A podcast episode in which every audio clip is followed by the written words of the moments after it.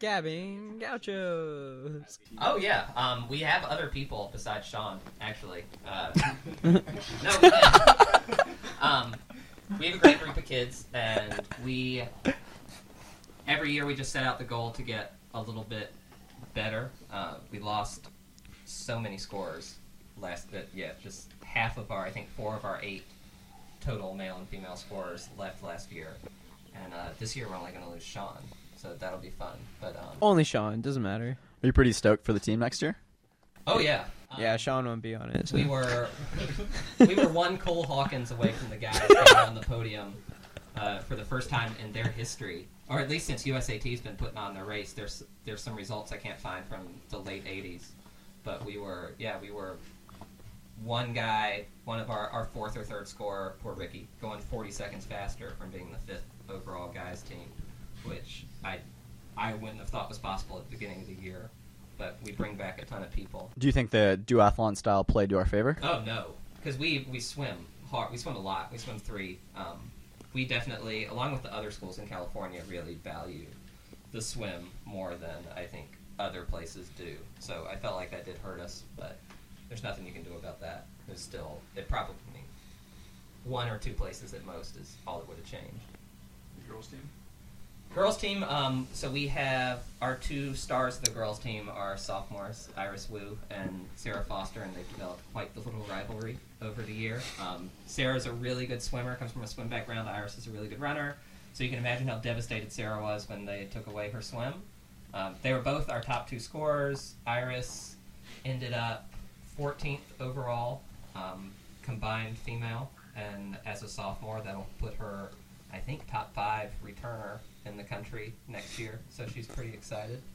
Um, Sarah had a great race, especially since they took away her um, her strongest event, and still finished like 50 places higher than she did last year, or something ridiculous. Yeah. So the girls team, the guys team ended up sixth. The girls team was somewhere around 15th, which put us 10th overall team for like the third consecutive year. Yeah, I feel like we, we really land on that tenth sweet spot every year. I feel like there's no chance we're not better than 10th next year because we just have so many people coming back. Especially the girl, the girls team. Our scores were two freshmen and two sophomores. Anyone we should uh, look out for next year?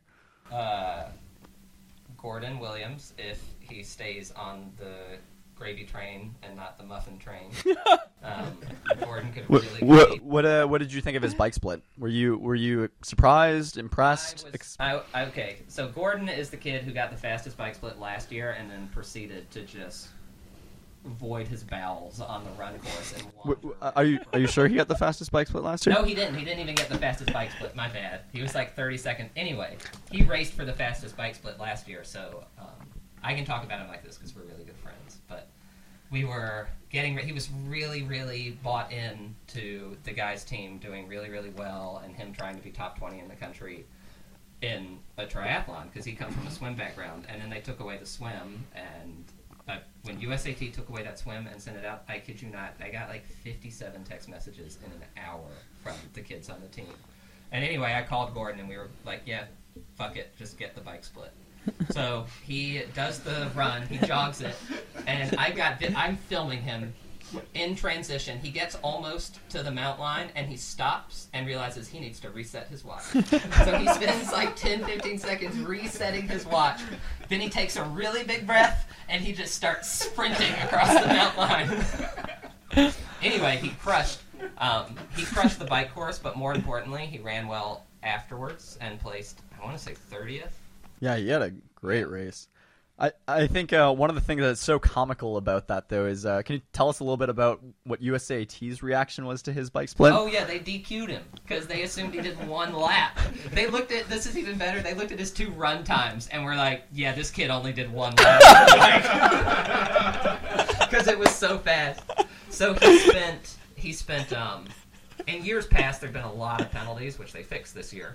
Um, so the coaches and athletes spend several hours after the race trying to figure out who got penalties and how we can protest these. And Gordon had a DQ, so it was like four or five hours after the race when they finally came over to our tent and asked him, is Gordon Williams here? And we said, yeah, yeah, yeah. And the this is this like the the chief collegiate triathlon officer, the head of collegiate triathlon for USAT says, Gordon, can you honestly bike that fast? And Gordon was like, yeah, and he showed him his watch, and they're like, no, no, no, it's cool, it's cool, because he had the fastest bike split by I want to say two minutes, It was like a minute and a half. Yeah. minute and a half. Yeah, it was it was at over a half mile an hour faster than anyone else in the field, and most importantly, he still ran well. If there had been a swim, he might have been he might have been tenth in the country in that race. It would have been crazy. So we really do need to wa- watch out for him next year. Yeah, Then but he's studying abroad fall quarter. he's gonna be able, And there's a collective sigh in this room. He's just gonna be able to get a lot more biking in Chile, right? Yeah, he's gonna take his bike. We talked. Yeah, yeah, but he's gonna be really good. Ricardo is just the most consistent person in the world in terms of training. What would you say has uh, been Ricardo's secret? What, what what really turned things around for, for him and many triathletes? So uh, earlier this year, I'll, I'll talk about another kid, this freshman guy on the team. Uh, I won't pick on him because he's a freshman.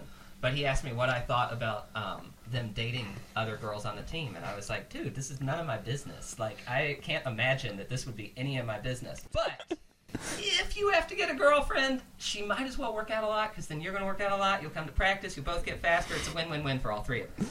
Um, anyway, Ricky got himself a girlfriend who works out a lot and keeps him on check in practice.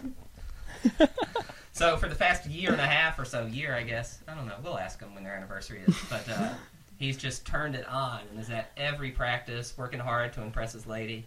Um, yeah, he gets better. He gets better every week of the year. It's ridiculous, and I think he's going to be. He can definitely push the top twenty next year um, as a senior. So I'm really excited about him. Of course, the rest of the guys' team is just super deep. There are too many to name. We're going to have eight or nine guys who finish within just a couple minutes of each other. Um, then the girls' team, our stars, Iris and Sarah, are just sophomores and adorable. And they'll continue to work hard and get faster. And a handful of freshmen who hopefully will keep after it and will be really good sophomores.